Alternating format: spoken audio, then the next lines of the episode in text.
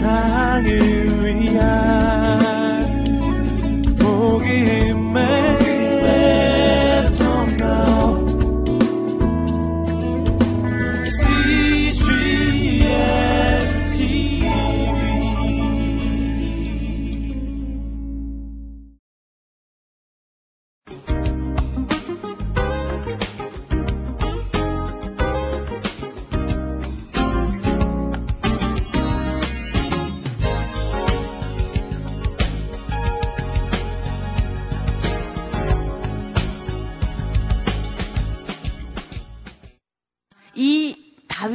왕은 하나님의 대리 통치자로서의 분명한 정체성을 가지고 있었을 뿐만 아니라 영토를 이렇게 많이 차지하는 하나님의 나라는 땅을 소유하는 이 어, 그, 어, 모델로도 등장하는 아주 샘플로 다윗이 나타납니다. 자, 이제 이 다윗이 어, 그 땅을 다 차지하고 그러고 나서 제일 그동안 소원했던 소원을 나단 선지자에게 말하잖아요. 그렇죠? 그게 뭐였어요? 예. 네. 그럼 그냥 밑도 끝도 없이 성전 건축일까요? 도대체 그가 성전 건축을 하고 싶어 하, 하고 싶게 한 그 사상, 그 사람 마음속에 있었던 신앙은 어디로부터 시작된 걸까요? 하나님이 누구라는 거예요? 왕이시라는 거예요. 하나님의 좌소가 없다는 거예요. 제가 샤켄 하시는 하나님에 대해서 모세 얘기할 때 말씀드렸죠?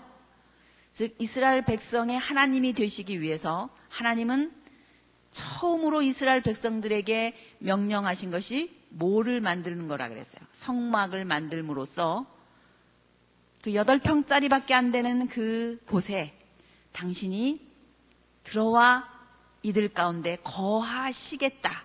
그것을 통해 이들을 통치하시고 다스리는 왕으로 있으시겠다. 그런 것을 보여주셨던 것이 맨 처음 이스라엘 백성의 출발 지점이었었던 것처럼 역사가 그 이후 흘러내려오면서 국민 만들기 또 뭐예요?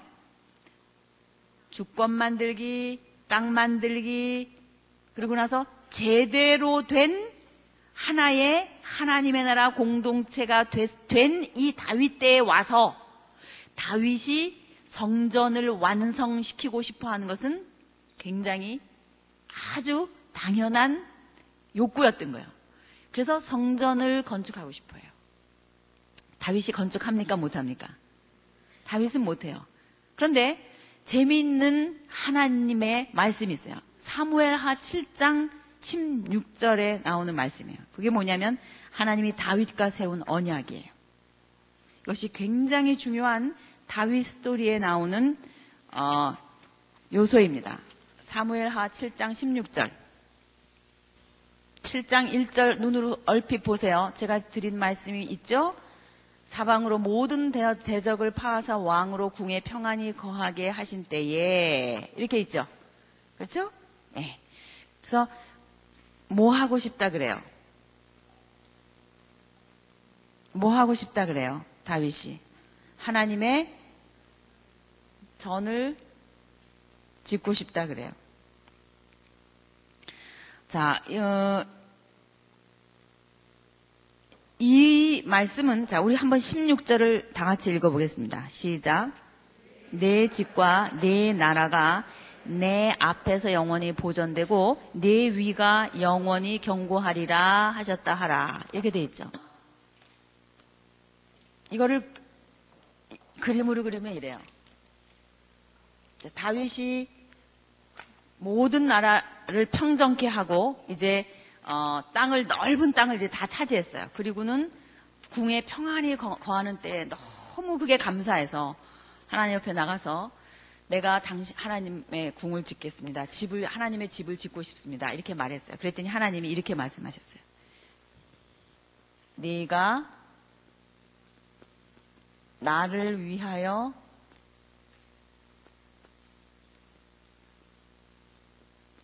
집을 짓겠느냐? 내가 너를 위하여 어떻게 하신 거예요?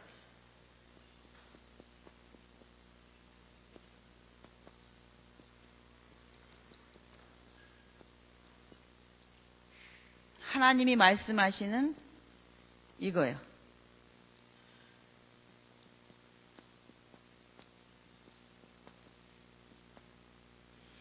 이게 그 유명한 다윗과의 언약이라는 거예요. 성경을 읽어보면은 언약이라고 하는 개념으로도 처음부터 쫙 뚫을 수 있어요. 하나님이 가, 어, 첫사람 아담과 언약을 맺으셨다. 노아와도 맺으셨다. 그 다음에 또 누구예요? 아브라함과도 맺으셨다. 그 다음에 모세와 맺으셨다. 그런 얘기들 쭉 있잖아요. 하나님이 약속을 중심으로 해서 하나님의 나라를 이루어 가시는 것을 볼 수 있어요. 근데 이 지점에 와서 다윗 때에 하나님이 하신 언약은 이 언약이라는 거예요. 중요한 사상입니다. 다윗이 하나님의 성전을 짓고 싶어서 말씀드렸는데 내가 나를 위해서 집을 짓겠느냐? 내가 너를 위해서 이제 하나의 집을 짓겠다. 그 집은 뭐냐? 위다. 위. 그 집이 뭐냐? 내가 너를 위해서 이제 짓겠는데 너를 기본으로 해서 짓겠는데 너를 위해서 네 나라가 앞으로 어떻게 되겠다는 거예요. 영원하다. 그러면 다윗의 나라가 영원하겠다는 거예요. 어, 다윗의 나라가 영원하다. 그럼 이제까지 우리는 영원한 나라는 누구의 나라밖에 없었어요? 하나님의 나라밖에 없었어요. 근데 하나님의 나라가 영원한 줄 알았는데 하나님께서 하시는 말씀이 내 위를 영원히 하겠다. 내 나라는 영원하리라. 이렇게 한 거예요.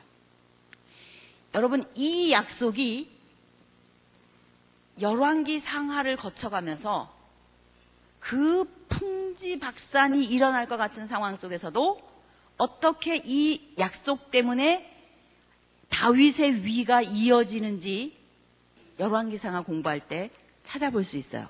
그러니까 지금 이 약속을 꼭 붙잡고 있어야 돼요. 하나님이 다윗과 한 약속이 무슨 의미인지 잘 붙잡고 있어야 열왕기 상하를 공부할 때 이해돼요. 하나님이 이 약속을 다윗과 하신 거예요. 그럼 우리는 뭘 할 수 있는가? 앞으로 하나님의 나라는 누구의 왕조로 이어진다고 말하는 거예요. 다윗의 왕조. 이 말씀이 제가 맨 처음에 사무엘 상하를 스케치할 때 다윗은 아브라함과 뭐라 그랬어요? 다윗의 자손 누구의 족보라? 예수 그리스도의 족보라 라고 연결되게 만드는 징검다리 역할을 하는 지점이다 하고 말씀드린 게 이 말이에요. 우리가 신약에 와서 예수 그는 누구인가 그랬을 때 예수님이 누구예요? 그가 하나님의 나라의 누구셔요? 왕이셔요. 예수가 왕이셔요. 그러니까 예수가 정말 왕인가 아닌가 이제 우리가 신약에서 그런 것들도 공부할 텐데 예수라고 하는 분이 진정한 왕이신데 이 예수님의 족보 왕족 왕족의 족보를 타고 흐르게 만드는 지점에 있는 중요한 그 위 이렇게 말할 수 있어요. 왕조. 여러분 왕조는 뭐예요? 어느 한 사람이 왕이었으면 그 아들을 쫓아서 이렇게 계보로 흘러내려오는 걸 왕조라 그러잖아요. 역성혁명이 일어나면 다른 사람이 구테타 일으켜서 또 다른 사람이 그 왕조를 이뤄가잖아요. 이렇게. 그런데 하나님의 나라 왕조에 다윗의 다윗이 왕이 되므로 이 다윗이라는 이름이 하나님 나라 왕조의 닉네임이 되는 걸로 하겠다. 오, 이거를 하신 거예요. 그래서 앞으로 하나님의 나라는 다윗이 왕 노릇한 다윗의 치정이 샘플이 되는 거예요. 앞으로는. 그래서 다윗의 행적을 보면 하나님의 나라의 왕은 어떻게 정치해야 되며 어떤 치정을 해야 되는지를 보여주는 거예요. 그럼 한마디로 말하면 뭐예요? 다윗은 무슨 통치자? 대리 통치자예요. 여러분 여기서 아담이 생각나야 돼요. 하나님이 다 줬죠? 이 세상에 첫째 날, 여섯째 날 만든 거 다 주셨죠? 그리고 아담이 여자, 자기 여자 만들어줬을 때 한 고백이 뭐라 그랬어요? 내 뼈 중에 뼈요, 내 살 중에 살이다. 동일시했죠? 내 몸이라 그랬죠? 자식이 낳기 시작해서 계속해서 갈 거라 그랬죠? 이 하나님이 세우시는 나라, 이곳에 진정한 왕은 하나님이시지만 하나님 말고 사람을 정복하고 다스리도록 정복하고 통치하는 대장 역할로 누구를 두신 거예요? 아담을. 그럼 아담을 당시의 왕처럼 대표처럼 세우실 때 그 왕은 그 아담은 무슨 통치자예요? 대리 통치자예요. 아담이 하나님의 왕권을 대신하는 대리 통치자였던 것처럼 바로 이 지점에서 하나님은 유형 국가인 이스라엘을 만드시고 나서 다윗을 이 나라의 대리 통치자로서 적격한 샘플로 뜨신 거예요. 그러므로 사울은 이 세상 나라의 왕들의 샘플로 떴다가 사라진 사람이고 다윗은 하나님이 생각하시는 하나님 나라의 왕의 대리 통치자의 샘플로 뜬 사람이다 이 말이에요. 이 두 차이가 있습니다. 사울왕과 다윗왕의 차이는 사람의 샘플이요. 여기 누구의 샘플이에요? 하나님이 원하시는 하나님 나라 왕의 샘플이라는 거예요. 그래서 이 언약은 신약에 이를 때까지 중요한 포석을 이루고 있습니다. 그래서 사무엘에 나타나는 이 그, 어, 그, 어, 중요한 어, 다윗의 그 어, 스토리는 어, 이렇게 하나님의 나라가 앞으로 다윗 왕조로 이어질 것이다. 그런 걸로 이어진다는 것입니다. 자, 제가 오늘 여기 사, 창출 민수 사, 3, 3까지 했죠. 어, 왕을 조금 할 수 있을 것 같으네요. 시간이. 왕을 조금 할 수 있을 것 같은데. 자, 다시 제가 여러분에게 정리해 드릴게요. 사사시대 덩어리 성경 목록을 말해 보세요. 사사기, 룻기, 사무엘상, 사무엘하. 사무엘상, 사무엘 하는 누구 얘기가 중심이에요? 다윗 왕. 왕의 얘기가 있지만 분위기는 어느 분위기에서 이해하라고요? 사사시대 분위기에서. 그럼 모세오경, 창출, 민, 그리고 그 사이에 들어있는 레위기와 신명기 어떻게 요리해야 될지 알죠? 한 덩어리. 그 다음에 수, 삿, 삼, 그리고 그 안에 있는 룻기라든지 거기에 연결되는 시편의 얘기라든지 어떻게 섞어서 읽어야 될지 보이죠? 예, 흘러갈 것 같아요. 얘기가. 그래서 성경을 창출, 민수, 삿, 삼까지 온 거예요. 그럼 사무엘 어, 상하에서 다윗이 이제 죽죠. 그러니까 다윗이 죽으면 그 다음에는 무슨 시대 덩어리로 가는 거예요? 왕정 시대. 여기는 사사 시대 덩어리로 대충 생각하고 그 다음에는 뭐예요? 왕정 시대 덩어리. 구약 어렵지 않지요, 별로. 그러니까 구약을 어렵게 너무 생각하지 마세요. 쉬워요.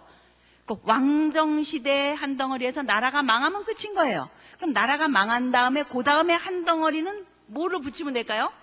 포로시대 덩어리 이렇게. 그러면 구약이 끝나걸랑요.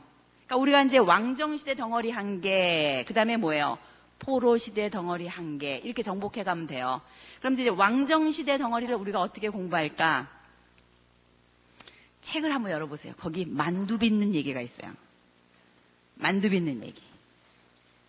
여러분, 우리 시장에서 장 봐 가지고 오면 금방 먹을 수 있는 것도 있지만 고고 또 고고 고고 또 고고 그래갖고 먹어야 되는 음식도 있죠. 뭐예요? 설렁탕 만들 때 사골, 뼈. 그거는 금방 들고 뜯어 먹으려고 그러면 먹어져요? 그거는 먹어야 되는 방법이 있어요. 만두만 해도 그렇죠. 우리 여러분 만두 하나 만드는 거요 얼마나 복잡해요. 요즘 만두 안 만들어요? 저는 만두 다 만들어서 먹거든요. 근데 만두 하나 만들려면 얼마나 복잡해요. 그거 다져야지요, 꼭 짜야지요, 삶아야지요, 꼭 짜야지요, 해가지고 그 속 양념해야죠. 그래가지고 또 피 만들어가지고 넣어가지고 사태고기 삶아서 뜯어서 해가지고 한 곡에 넘어가면 끝인데 그 만두 하나 만들려면은요 얼마나 많이 복잡해요. 그런 것처럼 우리의 문제야 아, 열왕기상하를 먹는 것도 이 만두 빚어 먹는 것처럼 먹어야 먹을 그, 그 만두 빚는 그거가 이게 순서가 있듯이 먹는 방법이 있어요. 열왕기상하. 어떻게 먹냐? 열왕기상하를 얕잡아 보면 돼요.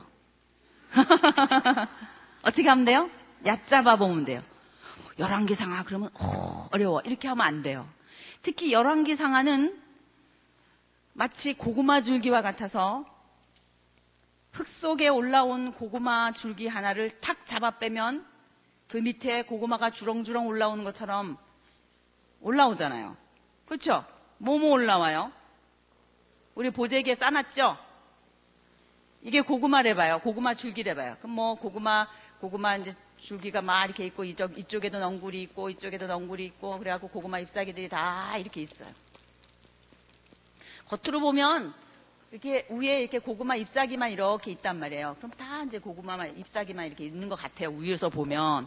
근데 이 고구마 줄기 하나를 허리를 요거를 탁 잡아가지고 쭉 잡아 빼면 여기서 주렁주렁 올라오는 게 있잖아요. 몇 개 올라와요? 12개. 아, 큰 소리로 씩씩하게 말해야지 자신이 없어요, 지금. 몇 개예요? 12개. 하나, 둘, 셋, 넷, 다섯, 여섯, 일곱, 여덟, 아홉, 열, 열하나, 12개. 딩딩딩딩딩딩 고구마들이 달려온단 말이에요. 이게 누구예요? 열왕기 상하. 특히 열왕기 뭐예요? 하. 이 열왕기 상하를 잘 이해해야 뭐를 이해할 수 있다는 거예요. 이거 밑에 있는 뭐예요 이거? 고구마예요? 뭐예요? 예언서. 이 고구마가 12개가 이렇게 따라 올라와요. 그러니까 우선 열왕기 상하를 우리가 이제 이해하기 위해서 어떻게 해야 되냐? 얕잡아 봐야 된다는 거야. 열왕기상 너무 그렇게 어렵게 보지 말자는 거야. 어? 열왕기 상하를 어렵게 보지 않으면 어떡하냐? 어려운데. 왜냐? 어렵지 않게 말하고 있어요, 성경이 사실은. 근데 우리가 괜히 어렵다고 생각해서 그런 거예요. 정말인가 아닌가 한번 볼까요? 열왕기 상하가 얼마나 쉬운가? 자, 보세요. 우선 오해해야 돼, 오해하지 말아야 되는 게 있는데 그게 뭐냐면 열왕기 상하를 열왕기 상하로 보면 안 되는 거예요. 이렇게 열이라는 게 뭐예요? 나라비 세워서 있다는 거잖아요. 열왕. 아니 나라비 세웠다는 뜻이야? 열 명이 아니고? 이게 맞아요? 이게 맞아요? 이것도 아니고 이것도 아니에요. 우리가 열왕기 그러면 A왕, B왕, C왕, D왕 이렇게 쭉 흘러가는 거를 이왕 얘기하고 그 다음 얘기하고 이렇게 얘기하고 이렇게 얘기하고 이렇게 얘기했다. 이렇게 생각하는 것부터 우선 무너뜨려야 돼요. 그림이 이렇지 않아요. 열왕기 상하가. 그럼 어떤가? 매우 편협적으로 써 있어요. 열왕기 상하를 쓴 사가는 자기 나름대로 이 왕사를 정리하면서 솔로몬 이후의 왕부터 솔로몬부터 시작해서 시드기야라고 하는 마지막 남방 유다의 왕까지 흘러가는 역사를 기록할 때에 이런 관점으로 써야 되겠다라고 생각한 독특한 이유가 있었어요. 여러분 그림을 그릴 때도 그렇고 노래를 할 때도 그렇고 어떤 하나의 작품을 할 때 주제라는 게 있죠. 편지 쓸 때도 그렇고. 그래서 주제를 딱 드러내게 하기 위해서 그 백그라운드는 또 약간 슬쩍슬쩍 터치하잖아요. 노래를 부를 때 모든 거를 큰 소리로 부르면 큰 소리가 아니죠. 조그맣게 불렀다, 크게 불렀다 해야 리듬이 살아나고 강약 때문에 볼륨이 느껴지는데 마찬가지예요. 이 열왕기 상하를 쓴 사가도 이거를 쓸 때 다른 역사 사가들이 썼던 방법이 아니라 나름대로 이 왕사를 통해서 표현하고 싶었던 주제가 있었던 거예요. 그게 뭔지 드러내고 싶어서 생략할 것은 생략하고 드러낼 거는 드러내면서 썼다고 여러분이 생각하고 있으면 돼요. 그게 뭘까? 그것만 알면 되겠죠. 정말 그럴까? 정말 그렇다는 거예요. 이런 식으로 다 나열한 게 아니에요. 열왕상하는 뭔가 중심 내용이 있어요. 우리가 그림을 그릴 때 해바라기 를 꽃병에 있는 해바라기를 그린다고 칩시다. 근데 이 해바라기는 어, 이렇게 큰, 큰, 한, 맨, 맨 처음에 덩어리 해바라기 하나, 이렇게 하고, 그 다음에 이렇게 꺾어져 있는 해바라기, 이렇게 조그만 거 하나, 하고, 그 다음에 이 옆에 또 이렇게 이쪽으로 있는 해바라기 하나, 이렇게 그리고 싶었다 그래봐요, 작가가. 이거를 그리고 싶었어요. 근데 지금 여러분이 이게 눈에 보이죠? 뭘 그리려고 그랬는지 알죠? 탁 보면 보이죠? 근데 이거를 그리면서 어, 보니까 이 꽃병이 자세히 보니까 여기 이렇게 무늬도 있구나. 음, 이런 무늬가 있네. 더 자세히 보니까 이쪽은 더 이렇게 찍찍찍찍 더 크네. 이렇게 생겼네. 여기 자세히 보니까 이 안에는 까만색이네.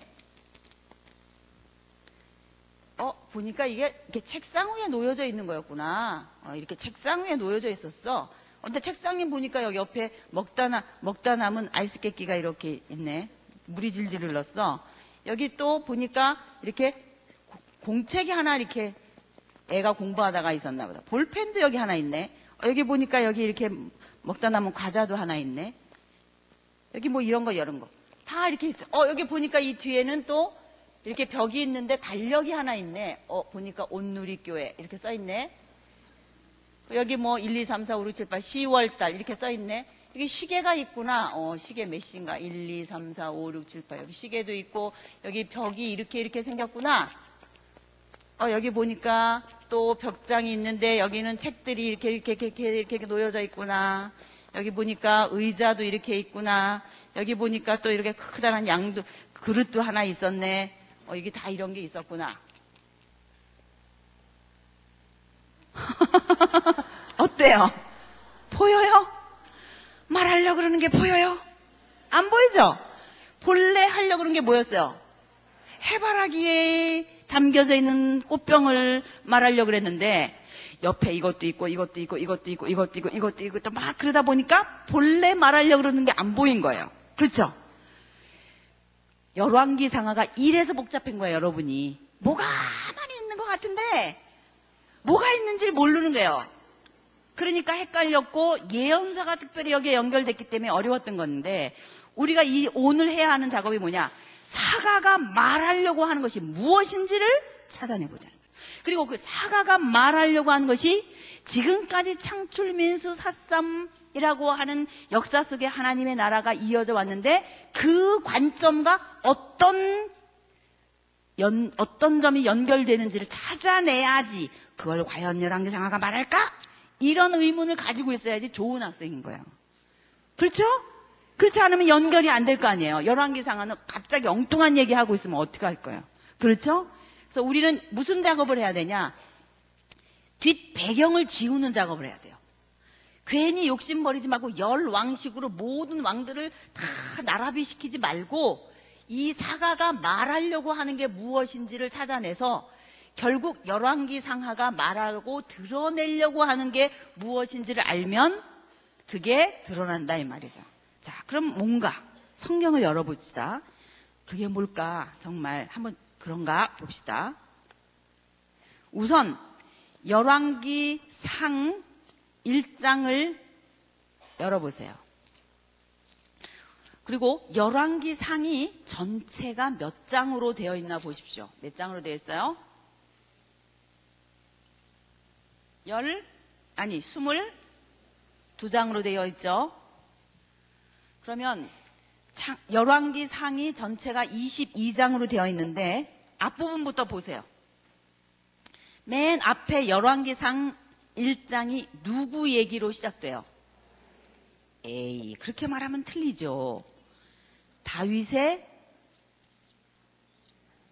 누구 얘기로 시작되느냐? 그러면 솔로몬 얘기로 시작됩니다. 이렇게 말해야죠. 왜 열왕기 그러니까 솔로몬은 점그 다윗은 점점 어떻게 돼요? 쓰러지는 거예요. 이불을 덮어도 따뜻하지 않아요. 그러면 다윗이 등장하는 게 아니에요, 여기는. 누가 등장한다고 말해야 돼요? 솔로몬이 등장한다고 말해야죠. 이불 덮어도 안 따뜻하잖아요. 그러니까 솔로몬이 등장해요. 솔로몬이 등장한 얘기가 나와요. 그럼 솔로몬이 주인공이 돼서 흘러가는 게 몇 장까지 가는지 보세요. 자, 가세요. 여러분이 찾아보세요. 왜 가죠? 어디까지 가요?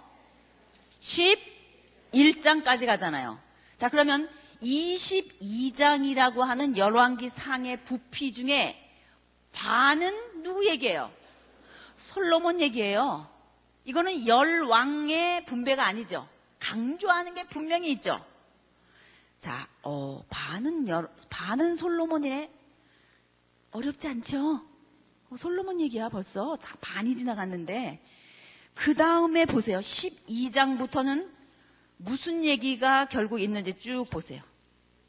결국 무슨 얘기예요? 나라가 분단된 얘기가 있죠. 그런데 분단된 얘기를 하면서 북방 이스라엘 여로보암에게 마이크를 많이 갖다 줘요. 남방 유다 르호보암에게 마이크를 많이 갖다 줘요. 북방 여로보암 얘기를 많이 하죠. 그리고 여로보암 얘기하고 뒤에 뭐 조금 남쪽의 왕 유다 쪽에 왕 왔다 갔다 하는 얘기가 있어요. 그런 얘기 몇 장 이렇게 있고 이거는 뭐예요? 사이사이 백그라운드예요. 사이사이 백그라운드가 있고 그리고 나서 나오는 등장하는 중요한 사람이 하나 있죠. 누구예요? 아합 왕이 있잖아요. 아합 왕. 그쵸? 아합 왕 얘기가 어디까지 가나 보세요. 쭉 가보세요. 어디까지 가요? 어머나. 22장 끝까지 다 가요. 열왕기 하 1장 1절을 보세요. 무슨 얘기로 출발하나? 네. 열왕기 상 맨 앞이 다윗이 이불을 덮어도 뜨뜻하지 않다. 즉 다윗 얘기를 끝내고 다윗이 쓰러져 가고 그 다음 솔로몬 얘기가 시작되는 얘기를 하듯이 열왕기 하 1장은 누구가 쓰러져 간 얘기를 하는 거예요? 아합. 그 얘기는 무슨 얘기일까요? 열왕기 상 끝과 열왕기 하를 이어가는 스토리의 주인공을 누구로 삼고 있다는 거예요? 아합을 삼고 있다는 거예요. 그렇죠? 그러니까 아합 이야기가 여로보암, 르호보암 갈라지고 나서 얘기해오는 중요한 주제였구나. 그런 거 보이죠? 그렇게 흘러내려오다가 열왕기 상은 끝나버렸어요. 그런데 아합 얘기가 나오는 이 얘기에 같이 등장하는 어떤 중요한 인물이 또 있어요. 누구예요? 엘리야예요. 아, 아합 왕의 사적 속에 엘리야 얘기가 끼어 들어가는 얘기로 열왕기상 끝부분, 중간 부분 이하에서 쭉 흘러내려오는구나. 그렇게 생각하시면 돼요. 그리고 그 이야기가 연결되어서 열왕기 하 어디까지 가나 보세요. 자, 아합은 죽었지만 아합과 더불어 싸우던 엘리야 그리고 그 엘리야의 누구예요? 제자 엘리사 얘기가 또 같이 이어지면서 무슨 얘기가 연결되는 것 같죠? 근데 이 연결되는 얘기, 즉 엘리사라고 하는 선지자 엘리야 제자가 어디까지 이야기 속에 등장하는지 뒤로 가보세요. 어디서 엘리사가 죽어요? 13장. 까지 가야 돼요. 엘리사. 그러니까 엘리야와 엘리사 이야기가 열왕기상 중간부터 시작해서 열왕기 하 가운데까지 차지하고 있단 말이에요. 누구하고 누구 선지자 얘기가 엘리야와 엘리사 선지자. 그럼 엘리야와 엘리사 선지자가 함께 사역 같이 이, 그 사건이 일어날 때 일어나 있는 왕이 누구냐 그랬더니 아까 누구였었어요? 아하방이에요. 그럼 이 아하방이 있었던 왕조가 있었는데 무슨 왕조냐면 오므리 왕조예요. 그러니까 오므리 왕조의 왕이 네명 있었걸랑요. 그리고 오므리 왕조를 뒤엎은 왕조가 누구였냐면은 예후 왕조예요. 그러니까 예후 왕조가 어떻게 오므리 왕조, 특히 아합의 그 일들, 아합 때문에 일어난 어떤 사건을 둘러 엎어서 그 오므리 왕조를 멸망시키고 예후 왕조가 되느냐라고 하는 스토리 사이에 한편 그 속에 엘리야와 엘리사는 어떻게 활약을 하는가? 라는 것을 보여주고 있는 게 열왕기 상하의 가운데 부분이다 이 말이에요. 그렇죠? 특히 열왕기 하 10장을 보세요.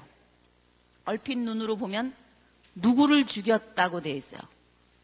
아합의 아합의 왕자들을 죽이는 얘기가 나오죠. 아합의 왕자들, 아합의 자식들의 씨를 말리는 그 아합의 왕자들을 죽이는 사건이 나와요. 이걸 볼 때 열왕기 하 10장에 오도록 아합은 죽었어도 아합 스토리다 이 말이에요. 이해가 되십니까?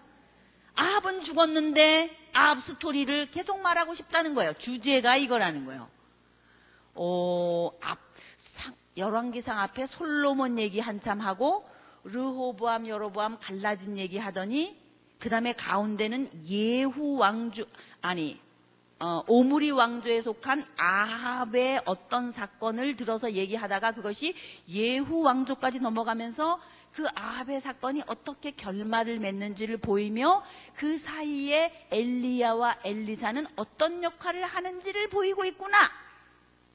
그렇게 감 잡으시라고요. 그 얘기가 나오더니 열왕기상 한 두세 장 조금 지나고 10 몇 장이에요? 한 7장인가요? 17장에 가니까 그만 북방 이스라엘이 어떻게 돼요? 어, 멸망해요. 어머, 벌써 망하네요. 벌써 망했어요. 어, 그러면은 열왕기 상 그러면 앞부분에 솔로몬, 그다음에 루오보암 여러번 달라진 얘기, 가운데는 아합을 중심으로 한 오므리 왕조와 무슨 왕조? 예후 왕조 사이에 엘리야와 엘리사가 섞여 있는 어떤 그 얘기. 그리고 조금 가다간 그만 북방 이스라엘은 어떻게 뻐려요? 망해요. 그걸로 보아 열왕기상은 남방 유다 역사보다는 북방 이스라엘의 역사에 더 초점을 맞추고 있구나. 그거 할 수 있겠죠. 북방 이스라엘 역사 중에서도 특히 누구 얘기에게 초점 맞추고 있는 거예요? 아함 얘기에게 초점을 많이 맞추고 있구나. 그게 해바라기구나. 보이죠? 그리고 조금 지나니까 그냥 북방 이스라엘이 어떻게 됐대요? 망했대요. 특히 여로보암 2세 같은 사람은요. 40년 이상을 치리했걸랑요. 예후 왕조의 네 번째 왕인데 그 사람의 치정은 단 몇 절에 말해버렸어요. 어떤 왕은 몇 장에 걸쳐서 말하고 어떤 왕은 더 오래 치정을 했는데도 몇 절에 짝 끊어버려요. 그게 뭐예요? 이 열왕기 상하를 쓴 사가의 관점이라는 거예요. 뭘 말하고 싶었느냐? 열왕기 상하를 통해서. 열왕기 상하를 통해서 그거를 말하고 싶었었다면 우리도 그 사가가 쓰려고 했던 대로 맞춰야 될 거 아니에요. 왜 우리는 이것저것 다 알고 싶어서 못 견디냐고요. 그러지 말자는 거죠. 사가가 한 대로 우리도 하자는 거예요. 그게 성경을 읽는 방법이죠. 그것은 사가가 쓴 걸까요? 하나님의 뜻일까요? 열왕기하 하시려고 하시는 게 그것이었기 때문에 해바라기가 그렇게 드러난 거라고요.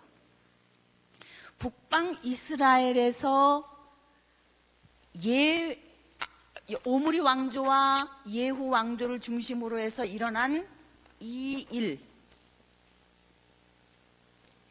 그러니까 갈라졌죠. 처음에 솔로몬이었다가 여로보암과 뭐예요? 르호보암. 가는데 가운데는 거의 다 무슨 얘기예요? 아하방에 관계된 얘기, 예후 왕조와 여기 오므리 왕조의 얘기다. 그리고 조금 가더니 그만 여기서는 어떻게 됐어요? 멸망. 거의 다 어디 얘기하고 있어요? 북쪽 얘기하고 있죠? 여기 얘기를 하고 있다 이 말이에요.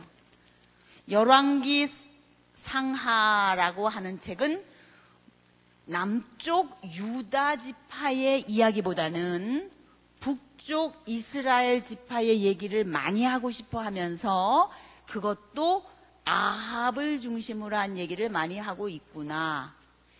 그리고 나라가 멸망했구나. 나라가 멸망한 다음에 밑에를 내려다 보니까 여기는 남방 유다의 역사 중 어느 왕이 있는 건지 알아요? 히스기야.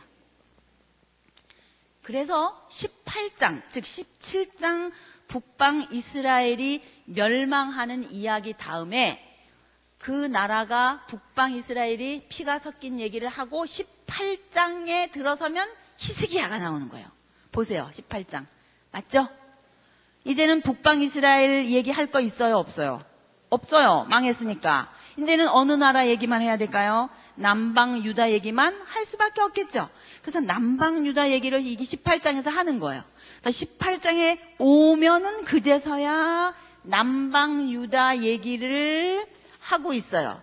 그러다가 히스기야 왕, 문하세 왕 이렇게 쭉 얘기를 아몬 히스기야 왕, 아몬 문하세 이렇게 쭉 히스기야 왕 이후 얘기하다가 그 다음에 요시 요시아부터 여호야김, 여호아하스, 여호야김, 여호야긴, 시드기야 하고 시드기야에서 멸망하는 얘기까지 열왕기 하 끝부분에서 다루다가 그만 나라는 망해서 바벨론의 포로로 잡혀갔다. 이게 열왕기 상하 해바라기예요. 어려워요? 별로 어렵지 않죠. 그러니까 열왕기 상하를 어, 요리해서 먹는 방법은 이, 이 간단해요. 제가 이거를 이 도표를 이렇게 생각하고 보니까 이게 꼭 생선처럼 생겼더라고요. 그냥 엄마니까 뭐든지 먹는 거로만 보이는 거예요. 맨날 반찬하고 내 손에는 김치 냄새가 묻어 있잖아요. 엄마니까. 그러니까 여러분 책 뒤에 도포에 보면은 열왕기상하 물고기 그림이라는 게 있어요. 그렇죠? 그 물고기 그림이라고 하는 것을 보시면은 어 제가 지금까지 대충 설명드린 게 있을 거예요. 자, 이 이것이 먹는 방법이에요. 제 설명을 들었기 때문에 이 대충의 이 그림이 뭘 말하는지 이제 여러분 아실 거예요. 그렇죠? 열왕기 상하를 정복하는 방법은 이 생선을 먹는 건데 우선 보니까 세 부분으로 나눠져 있다 이거예요. 우선 무슨 어디예요? 머리 부분. 그 다음에 무슨 부분이에요? 몸통 부분. 그 다음에 꼬리 부분. 이렇게 세 부분으로 나와, 남, 나뉘어져 있구나. 그럼 머리 부분은 무슨 얘기였어요? 솔로몬, 그 다음에 여로보암과 르호보암 갈라지는 얘기가 돼 있잖아요. 갈라지면서도 누구에게 초점 맞췄다 그랬어요? 여로보암. 그래서 이 위쪽이 진한 거예요, 이렇게. 진한 거 보여요? 선이 강조했다는 것입니다. 이때는 남쪽 얘기는 별로 강조하지 않는다는 거예요. 그래서 조금 조금 왔다 갔다 얘기는 하지만 그래도 이 사가가 얘기하고 싶은 건 이쪽 얘기라는 거예요. 그래서 머리 부분은 갈라진 얘기. 그 다음 몸통 부분은 뭔가 어느 왕조? 오므리 왕조와 예후 왕조 사이의 이야기인데 중심 인물은 누구예요? 어느 왕이에요? 아합인 거예요. 아합을 어떻게 예후가 물리치느냐? 아합 왕조를 그 스토리라는 거예요. 그 스토리. 그리고 조금 지나서 17장 가니까 어떻게 해요? 금방 멸망했어요. 그래서 북쪽도 멸망의 꼴이에요. 그리고 나서 멸망한 지점에서 밑을 내려다 봤더니 남쪽에는 어느 나라 남방 유다의 히스기야 왕 때쯤이다 이 말이에요. 그리고 나서 히스기야 왕 시절 그 다음에 망하게 되는 요시야, 여호 아하스, 여호야김, 여호야긴, 시드기야 왕의 얘기가 꼬리 부분에 이렇게 있고 그 다음에는 포로로 잡혀간다. 그러니까 여기가 뭐예요? 꼬리. 열왕기상하 물고기 그림 이해하시겠습니까? 어려워요? 안 어려워요? 안 어려워요. 이런데 사이사이에 있는 얘기는 아까 뒤에 달력, 시계, 먹다 남은 거, 아이스 깨끼 이런 것처럼 아 이게 배경 그림이구나. 일단 그렇게 생각하고 중심 주제만 찾아서 우선 연결시켜서 읽고 사이사이에 집어넣으면 돼요. 성경이 그렇게 하니까. 그리고 더 자세히 깊이 있게 열왕기상하를 연구하려면 하나씩 하나씩 가볍게 옅은 터치로 하지만은 그거를 살려줘야 배경 그림도 있어야 주제가 살아나는 거잖아요. 그건 그때 가서 할 일이라고요. 이해가 되시죠? 자, 이렇게 열왕기상하 물고기 그림 스케치를 해놓고 어, 이 하나하나가 무슨 뜻인지 그리고 특별히 꼬리 부분의 역사가 어떤 내용인지를 알아야 그 다음에 신약으로 연결되는 포로 시대랑 붙어요. 거기가 붙어요. 그러니까 오늘 열왕기상하 물고기 물고기 그림 스케치만 했어요. 네.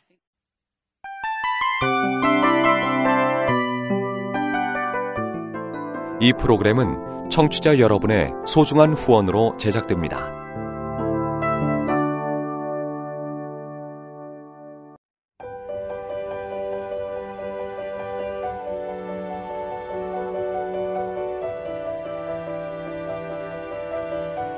세상에는 수많은 교회들이 있지만 더 깊이 있는 말씀 강해를 찾기 위해 크기로만 교회를 선정하지 않습니다.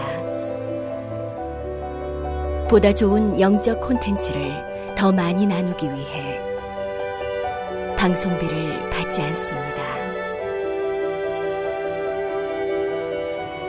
1년 365일 복음만 전하고 싶어서 우리는 광고를 하지 않습니다. 온누리의 복음을 땅끝까지 CGN TV와 함께 땅끝 성교사가 되주세요